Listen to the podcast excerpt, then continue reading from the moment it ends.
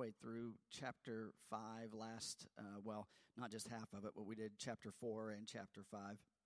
And uh, chapter 5 begins with the first 10 verses. It talks about, uh, for those of you who were not here, those who were here, talks about our current body being a tent. How many know that tents are for temporary uh, staying, right?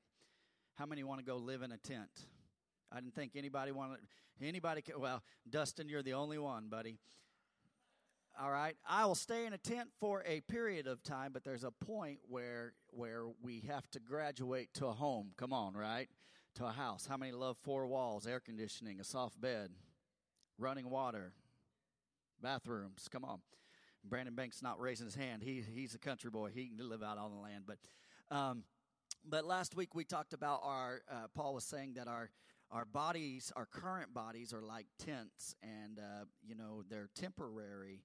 And, and, God has given us buildings, and, and, these buildings are our new bodies that we're going to dwell in, uh, in when we get to the next life. And so, um, you know, some of you say, My tent is a little tattered. Come on, how many can attest to that? My tent is a little torn. Come on. My tent is, is a little worn on the outside in the dwellings, and my tent requires a little more makeup than it used to. Come on, it's a little wrinkle, you know, right? And come on, come on, Pastor, you're, you're speaking to me, right? But here's the thing we're going to have new bodies, glorious bodies that we have yet to even understand in this lifetime. There's going to be so many great things about that, and God is creating uh, those those bodies for us. So then, then Paul he moves into here in chapter six, and he moves into uh, reconciliation. And the key here is to be reconciled to God and to be reconciled to others. All right? To be reconciled to God. Everyone say reconciled to God and reconciled to others. That is the message of Jesus Christ. To be reconciled to God and to be reconciled to to love God with all our heart and love our neighbors as our Whoo, come on, right? And so the uh, reconciled means this to be restored. Everyone say restored. That means to be made right, to make whole. And God has called everyone in here. You know, God's called you to the ministry. And this is what I this I'll tell you this because Paul's going to just spell this out for us. You have been called to the ministry of reconciliation. Did you know that? and with others and with the Lord. So the gospel will always uh, uh, be the message of reconciliation to God and others, and and that's that is the gospel in a nutshell. It really is. That's a simple way to say that. I mean, if we were teaching to, to I think even a, a four or five year old could understand, hey, we are to love God and we are to love our neighbors. So sometimes as adults, I wonder why in the world we don't get that. Quiet. Oh, it's easy to love the Lord sometimes, right? Sometimes we get a little aggravated, but it's easy to love the Lord. But sometimes loving others, boy, that gets a little bit more difficult. You know why? Because we're, the Bible talks about it in, in Peter that we're living stones and we're placed next to each other. And stones are rough. And sometimes you rub me the wrong way and I rub you the wrong way, right? Come on. Come on, Pastor, right? The reconciliation of others. And so God has called us to that. So I'll get into that. I, I, all right, here we go. It says this in, in chapter 6 uh, or, or I mean, sorry, chapter 5, verse 11 says this. And if you need a subheading here, it's the ministry of reconciliation. Here it is. Therefore, knowing the fear of the Lord, we persuade others, but what we are is known to God, and I hope it is known also to your conscience. So, the first thing here is this that Paul, uh, what motivated Paul in ministry was this right here this simple thought the fear of the Lord. Right? How many have ever heard that term in church? The fear of the Lord, right? Proverbs 9:10. The fear of the Lord is the beginning of what? Come on, say it loud. The fear of the Lord is the beginning of what? Right? And so this is not fear that that God would hurt him, but rather that that he would hurt God through his his own sin and his own stupidity. What if in our lives, man, we didn't sin because we didn't want to hurt God's feelings? Right? What, what if we cared so much about what the Lord is doing that, that, man, we thought, Lord, I don't want to hurt you, so I'm not going to do this.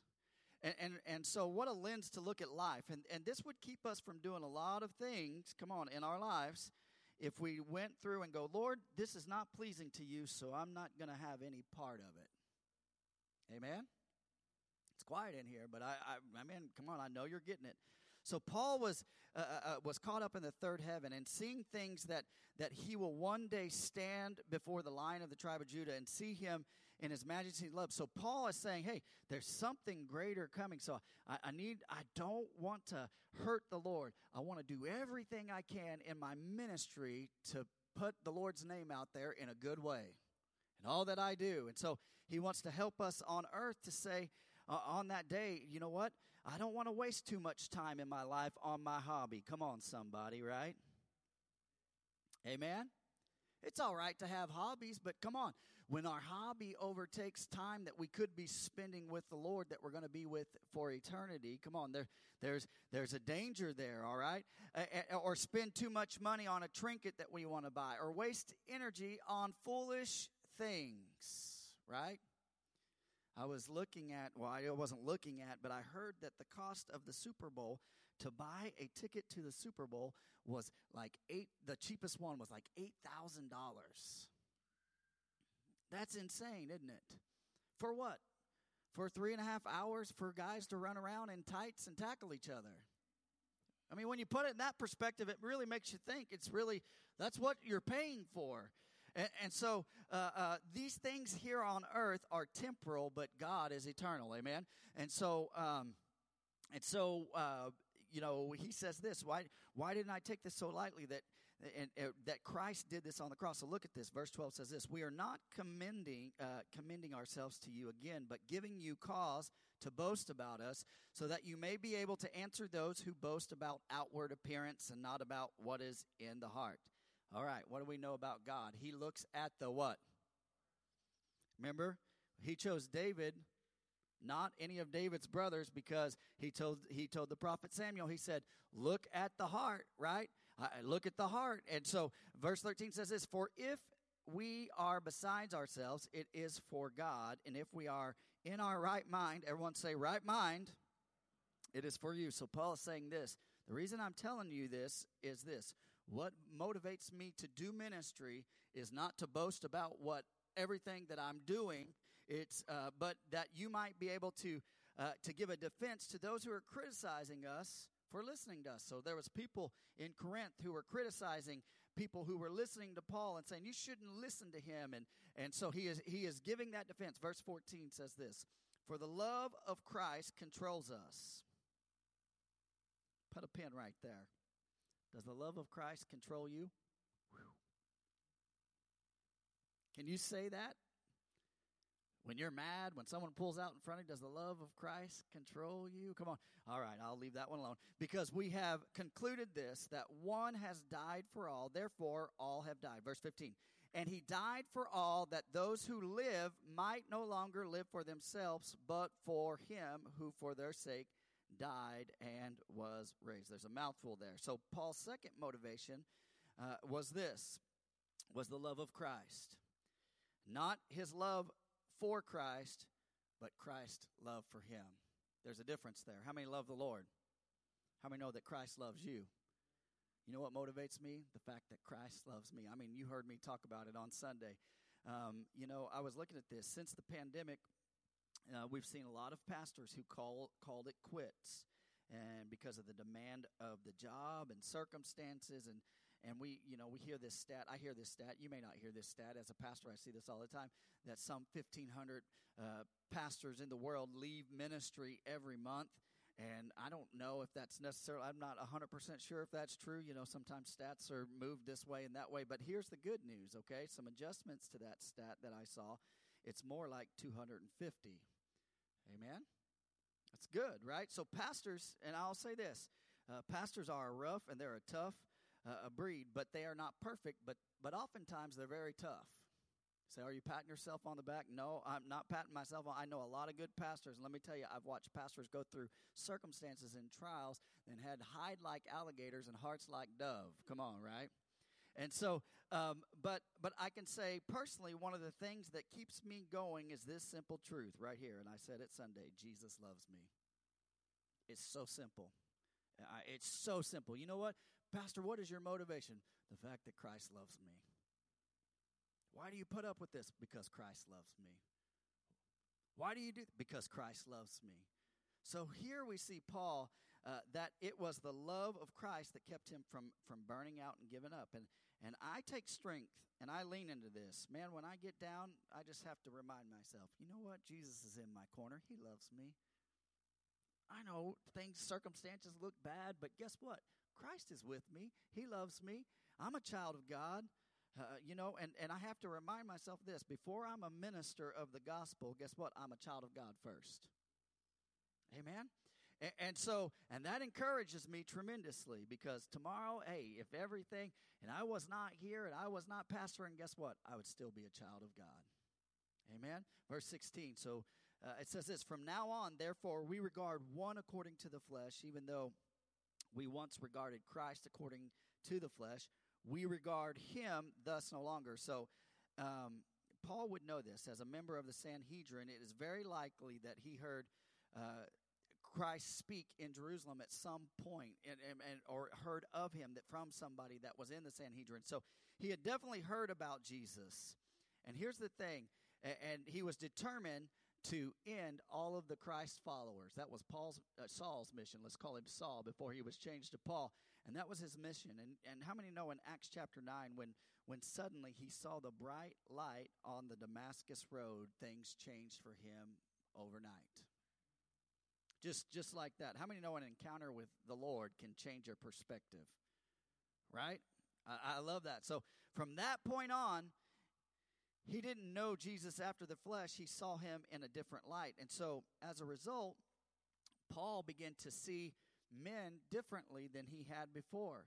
He didn't see them in their physical shape or earthly bodies, but as Christ saw them as children of God. Let me ask you this for the coworker that gets on your nerves, do you look at them the way that Christ looks at them and says, That is my child? Or do you get aggravated at them? Do you get frustrated with them? Or do you just put them on the back burner or somebody you don't like, your neighbor who keeps, you know, their dog keeps getting in your trash, right? And, and you're upset at them, right? But you know that Christ loves them just as much as he loves you. That's that's humbling, isn't it? Sometimes.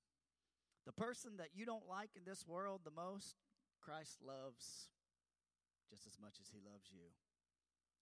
You know Christ died on the cross for Vladimir Putin? He did. I know that's a stark reality to a lot of us, man. And every day I pray, God, help me to have the right lens to look through. Help me to see people like you see people because it changes our perspective, right? So, verse 17 says this Therefore, if anyone is in Christ, come on, he is a what? The old has what? Behold, the what? Boy, that's a great verse. We love to quote that verse. We love to say that verse. Let's live it out. Amen. Therefore, if anyone is in Christ, he is a new creation. The old has passed away. Behold, the new has come. All things become new. Amen. As a believer, our life should change. When I got up from the altar, when I gave my heart to Christ, I put away things. I talked differently. I walked differently. I didn't want to hurt the Lord's heart, so I did everything in my ability to do what, what He asked of me. I was transformed into the likeness of Christ. Instead of living for myself as a believer, I turned my life over to Christ and began to live for Him. Old things are passed away, and behold, what? All things are. You don't know this about my family, um, but my, my grandpa and my grandma and my, my dad's, he has several brothers. Some of you didn't know that. Um, he has, uh, uh, you know, and they were raised playing country music, and that's how they made their living. And and and uh, they were in the bars most nights. Um, most of my uncles and uh, are very talented musicians and um, and and and they they played in bars from young age and and my dad can tell me stories of of my grandpa who was so drunk at times that, that he he would crawl from the car to the to the house and he couldn't couldn't walk and and he my dad saw so many things growing up in bars but something happened. They they decided one day in 1970 to go to an Easter service to a church and that morning God began to deal with them and every one of them went down and gave their heart to the Lord and they were transformed and they were changed in the name of Jesus now, let me just put it to you like this they were transformed in such a way that the living that they used to make playing country music, it was no longer an option for them. And so they abandoned that thing and said, Lord, I will follow you. I don't know how I'm going to make it. And God began to work on all of them. And, and I can say this all of my uncles gave their heart to Christ, and they all have served as pastors and ministers throughout uh, the nation. And God has used them mightily. My grandpa gave his heart to the Lord, and he began to pastor, and God transformed you. And that is the power of Christ working within us. All things are made new. Didn't run back to the old life would have been comfortable, it would have been easy, but God changed them that day. Amen. Verse 18. So all of this is from God, who through Christ reconciled us to himself and gave us the ministry of what? I give you forgiveness now. Right?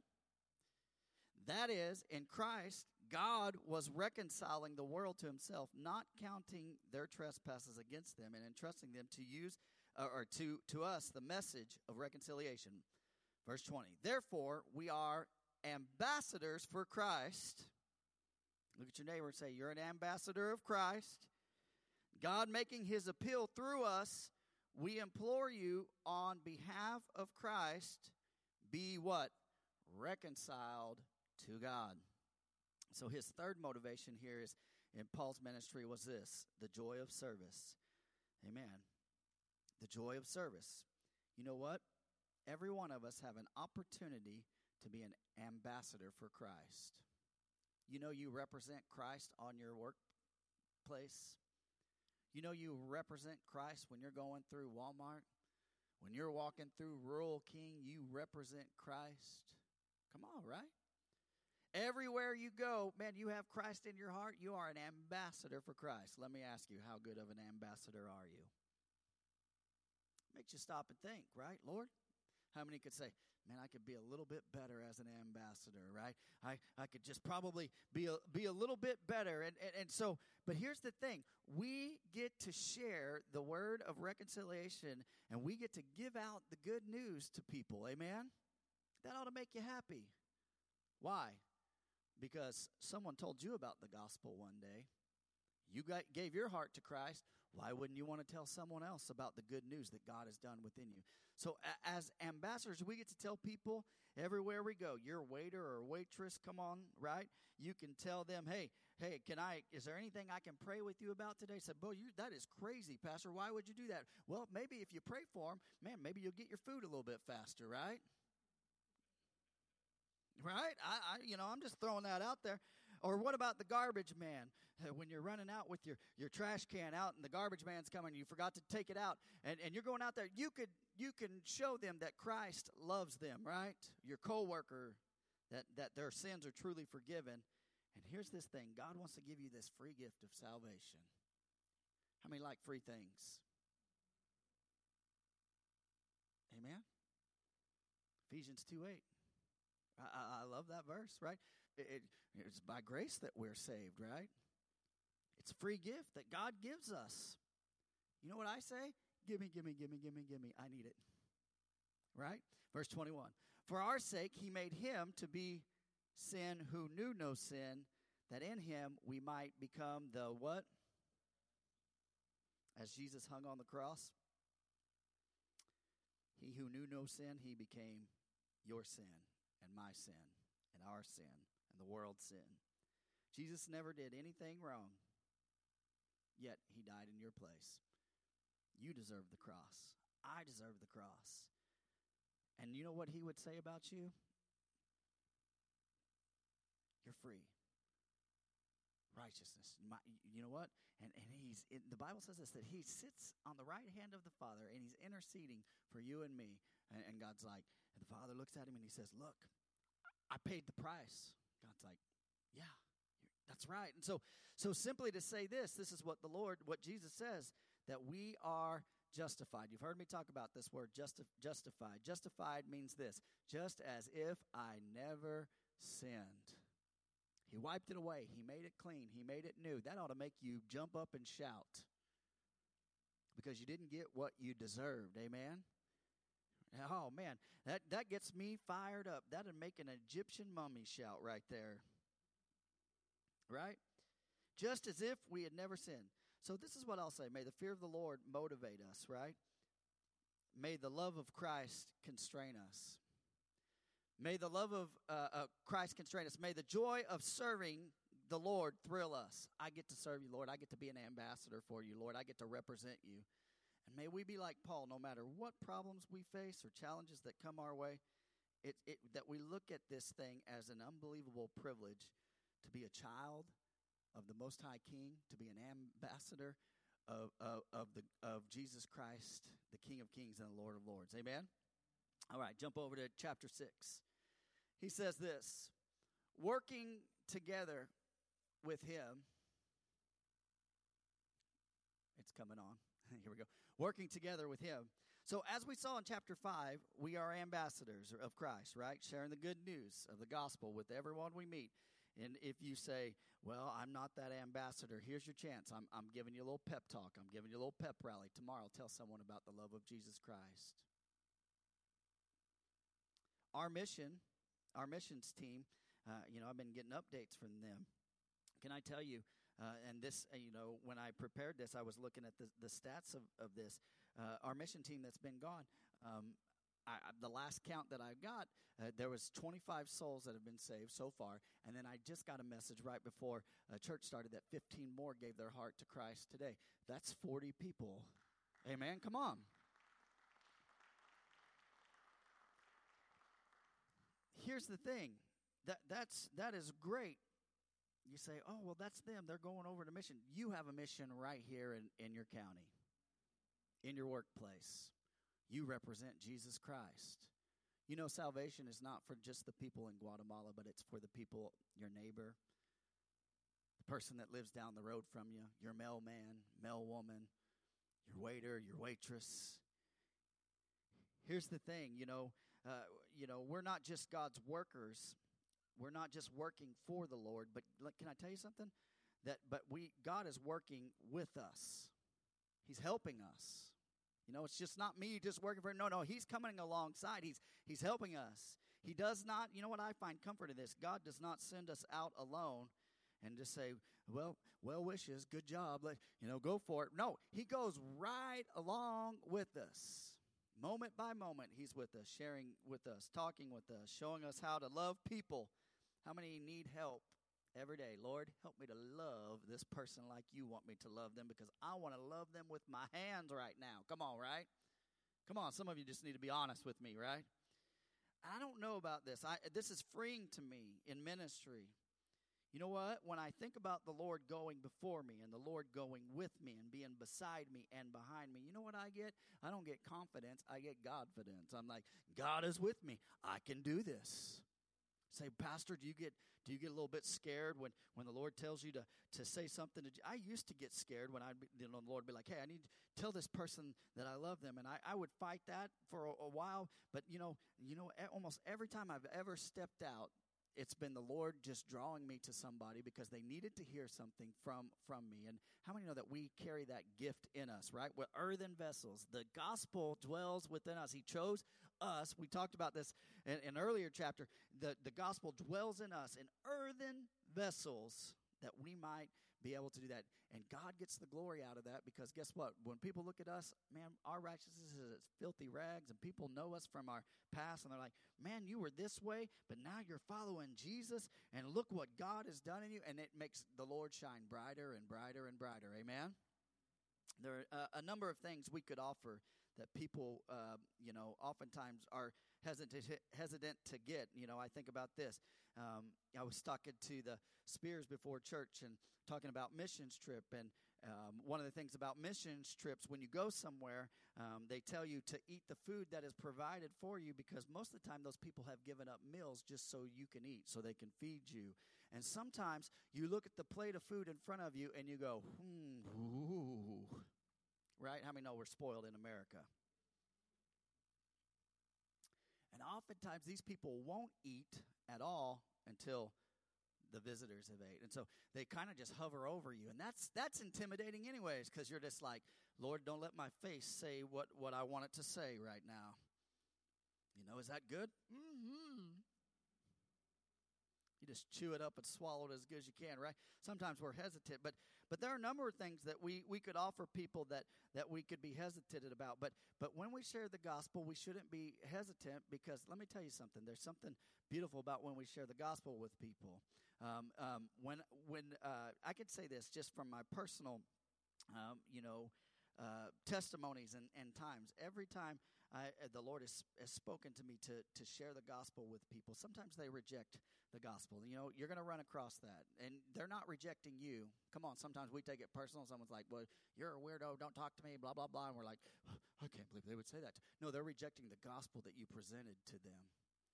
All right, but here's what I could do. You know, and, and most moments I can look at a person that has a heavy heart and say simple things. Let me pray with you. Can I pray with you about that right now? And, and I mean, almost every time people will go, Yeah. Even the unbelievers, Yeah, I, I'm struggling or I need help here. And, and, and so, man, I'm not afraid to grab someone's hands in the middle of, of where, wherever they're at and just begin to pray. God, give them peace. God, show them that you're walking with them. God, will you just uh, help them in their circumstance? Lord, will you just let them know that you are with them? How many know that it's, it's our job to tell people about the message of Jesus Christ? How many know we forget that? Why do we forget that? Because we're me focused. Lord, fill me up. Fill me up, Lord. Fill you up for what? So you could go give out. So you could pour into them what God has done for you. That's that's some of you say, Man, I haven't been filled up from the Lord for a while. Give out and God will pour more in. Amen. So I uh, I have yet to see anyone who earnestly seeks the Lord not find him. James 4 8 says this When we draw near to God, he will what? Draw near to us. My favorite Bible verse. You can find this in my office. I love that. That's been my life verse. Every time I felt like I I'm lost, I remember that like I know I can run back to God.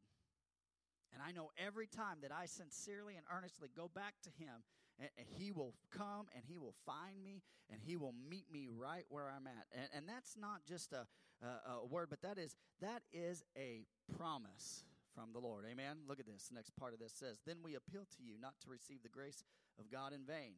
For he says, In favorable time I listened to you, and in a day of salvation I have helped you. Before, now is the favorable time. Behold, now is the day of salvation. And so, as we work uh, with him, Paul is saying this I remind you that the urgency of receiving the Lord is right now. He's telling them it's right now, it's not to put off. Can I just say this? Listen, this is the time to be saved. Can I just, our urgency, man, we need to pray for the Holy Spirit to give us greater urgency for people. This is the time, you know, eh, eh, to be like John the, the, the Baptist and just cry out in the wilderness to tell everyone we can. This is the time to be saved, not just born again eternally, but to be saved from that which is holding us back presently. So I'll just mention that to all the all the believers in the house. What is keeping you back? What is holding you back? Because in Genesis chapter 6, verse 3 it says this, "My spirit will not always strive and wrestle with men." So I'll say this, if you keep sitting and turning your back on the Lord, there's a time where he'll no longer whisper in your ear and he'll no longer draw on your heart in conviction if you continually say to him, No, Lord, no, no, and you turn your back, there will come a point when when he will let your decision stand and say, "Okay." You you'll become hard-hearted. You'll become calloused in your spirit. So Paul is encouraging the Corinthians and he and, and us, I, I believe to us today, hey, remain soft, remain pliable. You know, one of the things that, that keeps you pliable is, is this that I need a Savior. That I need humility, that I that I need to be broken. Amen. Verse 3 We put no obstacle in anyone's way so that no fault may be found with, your, with our ministry. And he's saying this because of the urgency of the time. This is the time to be saved, our calling. He's saying this to all people in ministry, to all the ambassadors of Christ. This is not the time to be a stumbling block for somebody else. Right? Ephesians 5:15. See that uh, that you walk circumspectly, not as fools, but as wise. What does that mean to walk circumspectly? To means to watch where your feet are being placed. To mean that is evil, that's not what God wants me. So I'm going to go where God wants me. I'm going to do what God asked me to do. 1 Timothy 4:12 says this. I love this verse. Let no one despise you for your youth. Hey, I don't care if it says youth. I don't care if you're 80. Listen, honestly, if you're 80 years old in this house, guess what? You're young in terms of eternity. So, eh, so let no one despise you for your youth, but set to the believers an example in speech, in conduct, in love, in faith, and purity. If we're going to be ambassadors of Christ, guess what? Those are five markers for us that we should be setting an example for everybody to follow. Dads, be an example of speech. Moms, be an example of purity. You know what? We don't need to watch this in our house. Set a tone for your kids. Hey, not all things are good. Let's let's not we're not going to just invite that thing in in here, all right? I'm challenging you. So, time and time again, we are called to minister in a way that is worthy of our calling. And this is what we need to understand. We are representing the Lord. Let me ask you this another, t- another question, rhetorical. How are you representing the Lord? See, I, I see pastors sometimes, and I'm not here to pick on anybody at all because that's not my, my thing, but I see pastors do things sometimes, and it breaks my heart because I look at that and I go, that is not a good representation of who Christ is. And it breaks my heart. And God, God has called me out of darkness, so I need to, to run to Him and not be like the world and not compromise like the world. Amen? And the mixture of the world in, in, into Christianity is no good ever, all right? I'll just say that. Jesus called us out of darkness, right? And, and, Peter, it says he called us out of darkness into his marvelous light. That means separate. We're different. We're transformed. We're no longer the same. We are new creations, right? Uh, I'm determined to represent him not by my own ability, but by the Spirit of God within me, who will always lead me in the right way. Say, I don't know what to do. Ask the Holy Spirit every day. Lord, guide my steps, guide my thoughts, guide my mouth. Come on, you're about to go into a meeting at work. Go, Lord, Holy Spirit, guide my mouth and my motives. And if you'll surrender to Him, He will. Amen? Verse 4 But as servants of God, I love this. It says, Well done, thy good and faithful leader, right? No? No, it doesn't say that, right? Servant. It says, Well done, thy good and faithful what? Servants of God. That means God is in control and you are not. That's really the simplicity of it. Jesus came not to be served, but to serve. And he gave his life for a ransom for many. If Jesus came to serve, what makes you think that you shouldn't be serving? Think about that for a minute. I mean, I, I didn't, you can be mad at me all you want. I mean, I didn't write it. Jesus did it, so you, you can be mad at Jesus. If Jesus served his Father's will, what makes me think that I'm, I'm above that? I don't want to be a servant. I don't know. I pray this every day. Lord, help me in this area. I, uh, am I perfect? Absolutely not. You are not either. I do make mistakes. So do you. But here's the thing my aim and my goal is this Lord, how can I best serve you today? Lord, how, how can I make your name famous? What can I do today to represent you in a way that that that I need to? Amen. So look where I want you to look at this. Look where Paul uh, attended his school of ministry. Let's read on here. We commend ourselves in every way by great endurance. Everyone say endurance. In affliction. Come on, say in affliction. Say hardships. Say calamities, beatings, imprisonments, riots, labors, sleepless nights, hunger. Paul attended the school wherein he was imprisoned, beaten, and starved. His school would teach him to require a whole lot of patience. Amen. Oh, Pastor, you had me till you started talking about patience, right? Um, but I see many people, uh, oftentimes, they want to launch a ministry. They want to, to do something, and they have the right intentions. They have good hearts when they start, but oftentimes, uh, they are not ready. And I oftentimes have seen them fail. I've, I've, just seen it time and time again. But I want to look at this to show you an example of this. Moses, Moses in the palace of, of Pharaoh was was moved, and he was watching the his people that he saw in in uh, slavery to those in Egypt, and seeing an Egyptian sh- soldier beating on an Israelite he got mad, right? And he killed that Egyptian soldier and he buried him in the sand is what the what the scripture tells us. And then what happens? He goes and he runs for his life and he he goes on the backside of the desert and he hides for 40 years. It's amazing, right? 40 years. He's he's over there watching his father-in-law raise his sheep. He's watching, he's learning these things. He went from the palace to the middle of the desert. Come on. And God began to prepare him for his calling for that 40 years. And so later, you know, when he was called up, guess what? He was able to lead the children of Israel and they were in the wilderness. He could go, Man, I know what it's like out here. I know this plant. I know that this thing does this. I can I can show you. And God prepared him. How many know that God uh, sometimes we don't like the process that God wants to put us through. Sometimes we think we're ready for something when God's like, no, you better go through the process because you'll be chewed up and spit out if you don't go through the process. Anybody ever got a job that you weren't qualified for? It's a little overwhelming, isn't it?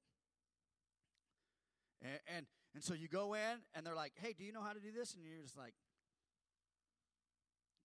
you know, YouTube, Google, right? But, but this is but that there's a process. Come on, we're all in this process as believers. How many you know?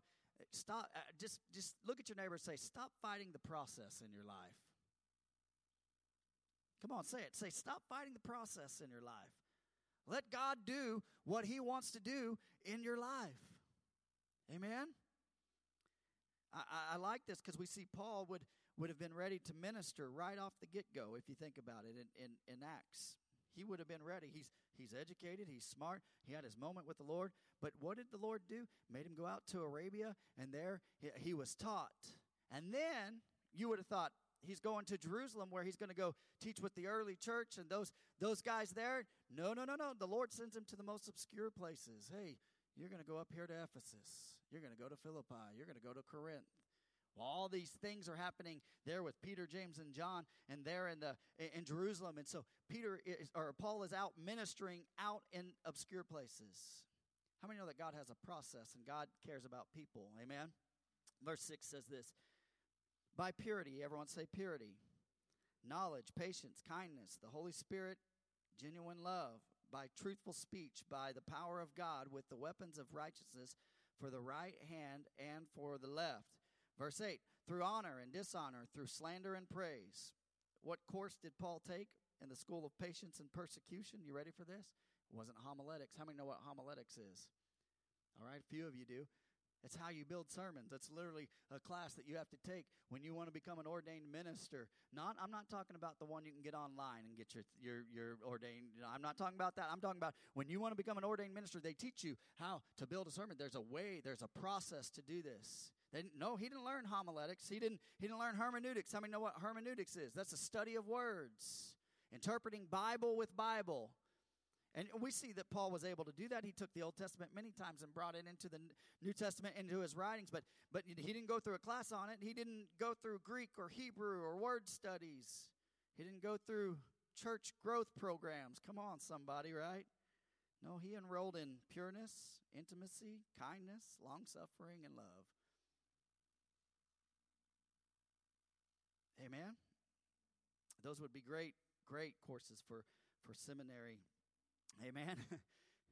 Nobody'd sign up for those courses, right? All right, go to the uh, next one. Through honor and dishonor, through slander and praise, we are treated as impostors and yet are true. Verse 9. As unknown and yet well known, as dying, and behold, we live as punished and yet uh, yet not killed. Verse 10 As sorrowful, yet always rejoicing, as poor, yet making many rich, as having nothing yet, possessing everything. So the tears of Paul shed were not for himself, feeling sorry for himself, but but but but his his tears were shed. And you can look at this, Acts chapter 20, verse 18 and 19. He's praying for other people, and his heart is broken because he's praying and he's interceding on behalf of other people, the broken state of people. Let me ask you this When's the last time you were moved with compassion and you were praying for somebody so much that, that you, you begin to cry? You were broken and moved to tears because somebody needed uh, you know, uh, uh, uh, to be transformed by the love of Christ. If you had if you had two columns on a piece of paper and one labeled tears you cried for yourselves and one that you labeled tears that you've cried for other people, which one would be a larger thing? Would there be any comparison? Say, Pastor, why, why man, you're, you're coming off kind of harsh tonight. Can, this is the point. Ministry is not about you. And if you can understand that, if you can get it through our head, hey, I'm glad that God comes down and his love is for us. But listen, ministry is is God did something in me so I can pour out into other people, so I can share with other people. Amen. It's not about you, it's about serving others, it's about loving others, it's about praying for others, it's about walking along alongside others, it's about encouraging others. Hey, are you down today? Let me give you a pick me up. Listen, two times this week, two times this week, I, I had multiple people uh, reach out to me just out of the blue and, and, and just give me just the right words at the right time to just give me an encouragement. And I was like, yeah, I needed that little boost. Thank you. So I always say this if the Holy Spirit puts someone on your heart, call them, text them, let them know, hey, I'm praying for you right now. Amen? So we see uh, the big players here, uh, often in the Bible, like Paul and Peter and John, and in the Old Testament, maybe David and Elijah and Abraham. But, but, and we often look at their victories, but not what it took for them to get their victories. We don't always look at the process to get where they were at the pain, the struggle, the fear, the, the, the, the faith, the, the death of, uh, for some of them. We say, hey, Lord, we want to be used like them, but we don't want to go through the process that they had to go through to be used. But in particular, those in the New Testament, Paul, Peter, James, and John, they gave it all for the sake of the kingdom of God. You know why? Because they love God and they love people. They're willing to die so people can know about the message of Jesus Christ. Amen. Verse 11. So we have spoken freely of you uh, to you, Corinthians. Our heart is wide open. You are not restricted by us, but you are restricted in your own affections. In other words, Paul's saying, Our hearts are open to you. And, and he's saying any tension you feel right now is not a result of anything that, that we have we feel towards you, but it's a result of your own emotions. All right. Verse 13. In return, I speak as to children, widen your hearts also. Get a little bit bigger. In spite of everything you've been through, Paul's telling them, you know, and Paul had been through the school of patience and the school of persecution. He's saying this please accept our ministry to you with an open and a large heart. And I'm learning this in ministry to always keep my heart open towards ministers and towards pastors and towards evangelists and towards people because just maybe there's something that they have that can teach us and that can guide us and that can correct us. Amen. Here's the next portion, verse 14. If you need a subheading here, the temple of the living God. Verse 14. Do not be unequally yoked with unbelievers. All right. Everyone say, do not. Do not means do not. Don't do it. People say, ah, I want to be open minded. You know, I feel like I know this person I want to marry is not a believer.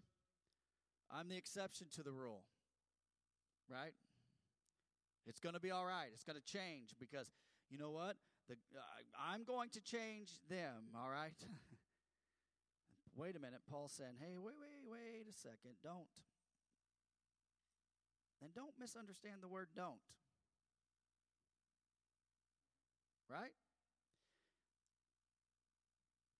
Don't understand or don't misunderstand, uh, but but you know our our brothers and sisters, you know, don't make a mistake of being unequally yoked in partnership or relationship with an unbeliever. Why? Because this is why. Because the passions, uh, uh, passion of an unbeliever and a believer are not the same. Right? One's of the world, one is not. One thinks on eternal things, one thinks on temporal things. You don't mix oil and water, right? And, and, and we see this. I, have seen it in relationships as a pastor. And when I was a youth pastor, I, man, I used to tell these girls, they would bring in their little guy friends from school, and they'd be like, oh, you know, TJ, he's so cute, and I like him, and I'm hoping that he'll get saved. I'm like, you need to just leave him alone and find somebody that, that has, no, has a relationship with Jesus Christ. And I've seen it time and time and time and time again where where people who are are well meaning I know that they'll get saved if I just do this. And listen, I've watched people just drag people away from their walk with the Lord. Matthew chapter 11, verse 28 and 29. Just Jesus, he says this Come to me, all who labor and are heavy laden, and I will give you rest.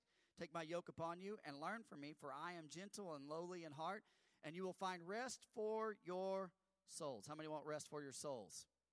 Better latch up with Jesus, all right? For my yoke is easy and my burden is light. So the Greek word translated easy here means this good fit. Everyone say good fit. How many like a shirt that just is a good fit on you, right?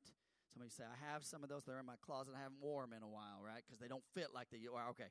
All right. But because, and a yoke is not fitted, uh, uh, not fitted well could cause chafing or hurt an animal. So you got a yoke that doesn't feel right. You ever wore shoes that were too big?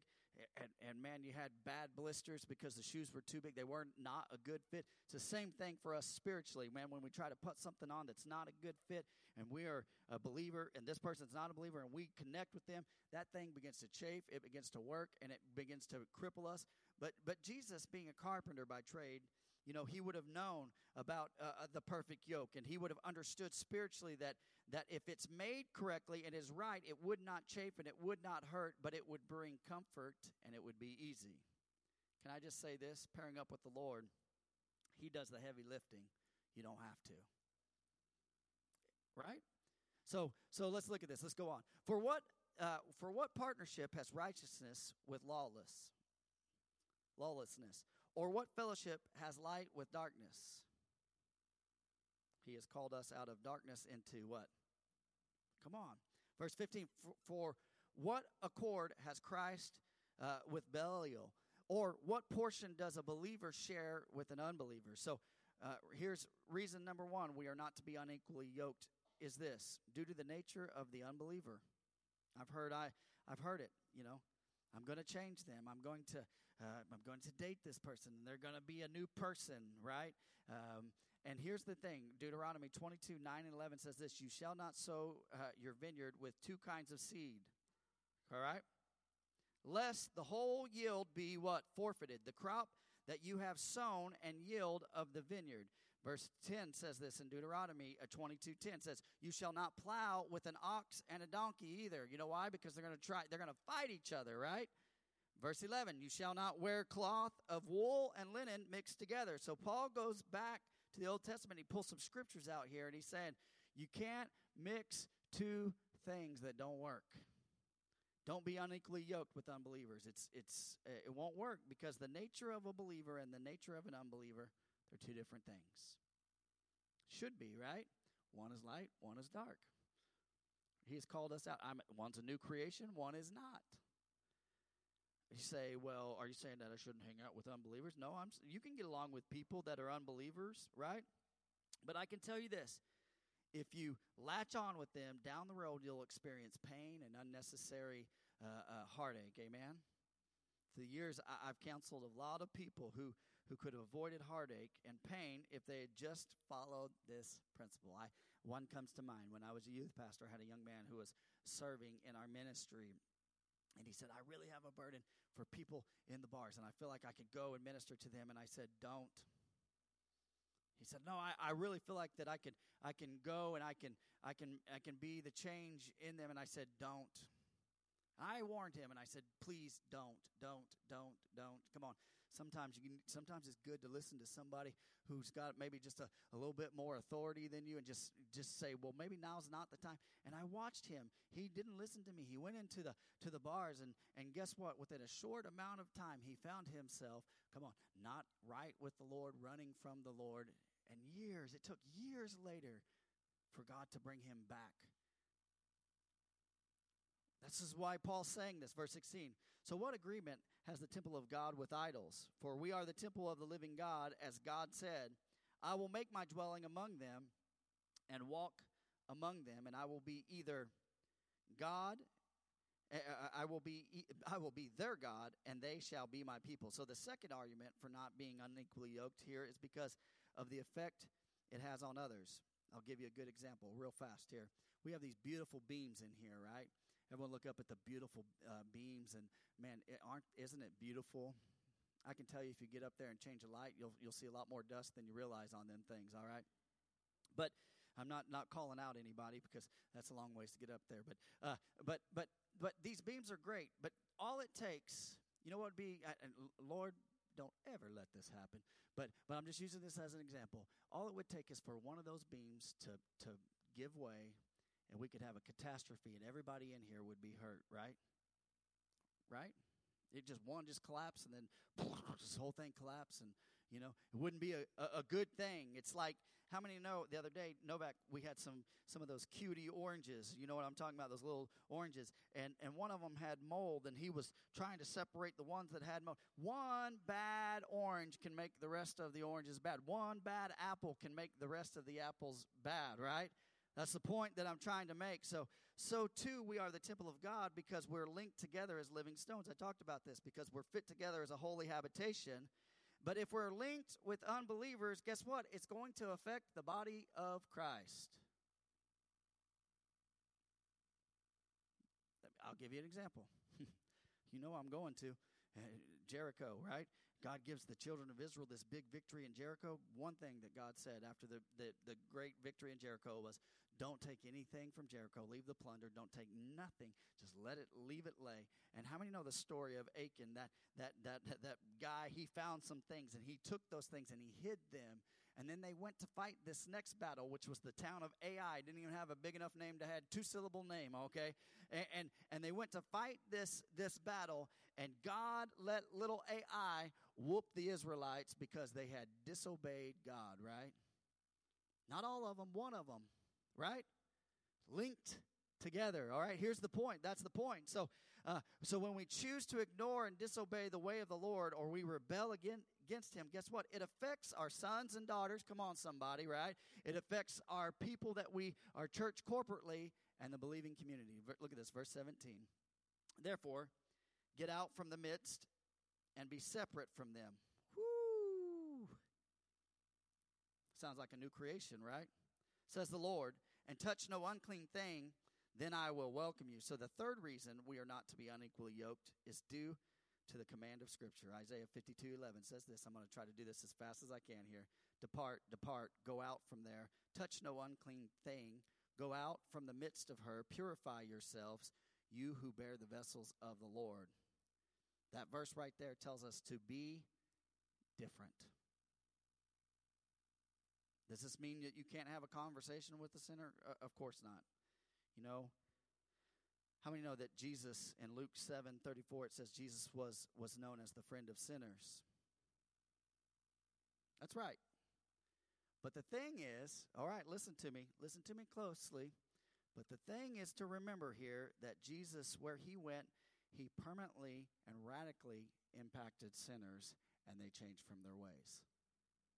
So Jesus loved everyone, but he loved them enough to tell them the truth to get down in the nitty gritty of them, to get them to turn from their sins and weaknesses. He didn't affirm their sins, He called out their sins. He loved them, but he called out their sins, right? I know that ain't popular. Nobody wants to hear that, right? We want to affirm everything and, be on everyone's good side. And God is a God of love, but God is a God of truth. God is a God of being right, righteousness. Come on. So he called them out of their sins. He didn't he didn't affirm them. And and he doesn't he doesn't do that today. So if people are, are being saved, when you go to places of sinners, you know what? That's what I'll say. Go for it. But if you are if you're slipping into your old lifestyles because you're hanging around sinners, guess what? Get away from it. Run, run, run. What did Joseph do when he was in Potiphar's house and Potiphar's wife ran? He ran out at all the cost and he went to jail for it. You know why? Because his he wanted to be upright and do what was right regardless of what it what it looked like. Amen. Some way some some may say this, it's okay I got to go into business with, with unbelievers. I got to do certain things. And, and one of the greatest kings uh, Judah did this. The king of Judah, Jehoshaphat, he did this with the king of Israel, and they made an alliance, and they were uh, going to do something. And, and the king of Israel at that point was an ungodly king, and what that the joint venture that they went into, it sunk, and it was not blessed. So we don't want to be like him, all right? Everyone look at your neighbor say, Don't be, don't be like him. I'll just say this, mom, dad, what are your what's your legacy? Are you about kingdom business or are you about retirement, money? Are you showing your kids that what it is to be a servant leader and a worker? Look at this verse 18. We'll we'll move on. I know you say, "Man, pastor, you've been rough on us." I'm not trying to be rough on you. I'm just I'm just I'm just I'm just leading the scripture here. And I will be a father to you, and you shall be sons and daughters to me, says the Lord Almighty. So the fourth reason we are not to be unequally yoked. And I promise I'm almost done. is because the desire of the Father. God wants to be your Father. He, in essence, is saying, separate yourselves from, from unbelievers, from the things of this world. Become my sons and daughters. Does that mean if I'm unequally yoked with someone, uh, you know, in business, or I'm married to someone, to someone who's not saved, that I'm not a child of God? No, it's not what that means. But what happens is when we open our hearts to the to the Lord, He becomes our Father. Come on, and we're linked. We're not no longer linked to this world, but but it limits when we're linked to someone who is of this world. It limits our ability for the Father Father to use us. Right? All right. I'll use this example. I, I promise I'm almost done. If I if I wanted to take my kids to dinner, and they had been playing outside, and they were all muddy they were throwing mud balls at each other in the yard, all right? We live out in Williams. It's what we do, right? You know what I would do if I was going to go to dinner? I would tell them, hey, come in, clean up. We're going to go eat. But if they said, Dad, we enjoy the mud more, guess what? They'd still be my kids, but me and Tristan would get in the car and we would leave them and go eat without them, right? So, too, God wants wants to be the father of us. Um, he wants you to do wonderful things. You know, God wants you to be separated and, and clean from sin. That's why He sent His Son. And here's the thing if you're not separated from this world, the Father won't do for you what He does for those who deny themselves and take up their cross. All right? So I'll just say this: Let God be your father. He wants to be. He wants to to be good to you. He wants your family to succeed. He wants. He wants uh, you separating yourself from unclean things and partnerships and relationships and activities that will pull you away from Him. Amen. God always always says that. Hey, clean yourself, rid yourself. Repentance is not a bad word. Let it go. Let it go, right? And this is what happens when we do that, when we repent, you'll never lose sight of Jesus Christ and, and the yoke of the cross that he carried for us. And when we get behind that, man, it just gets easier and easier. Amen. Let's let's bow.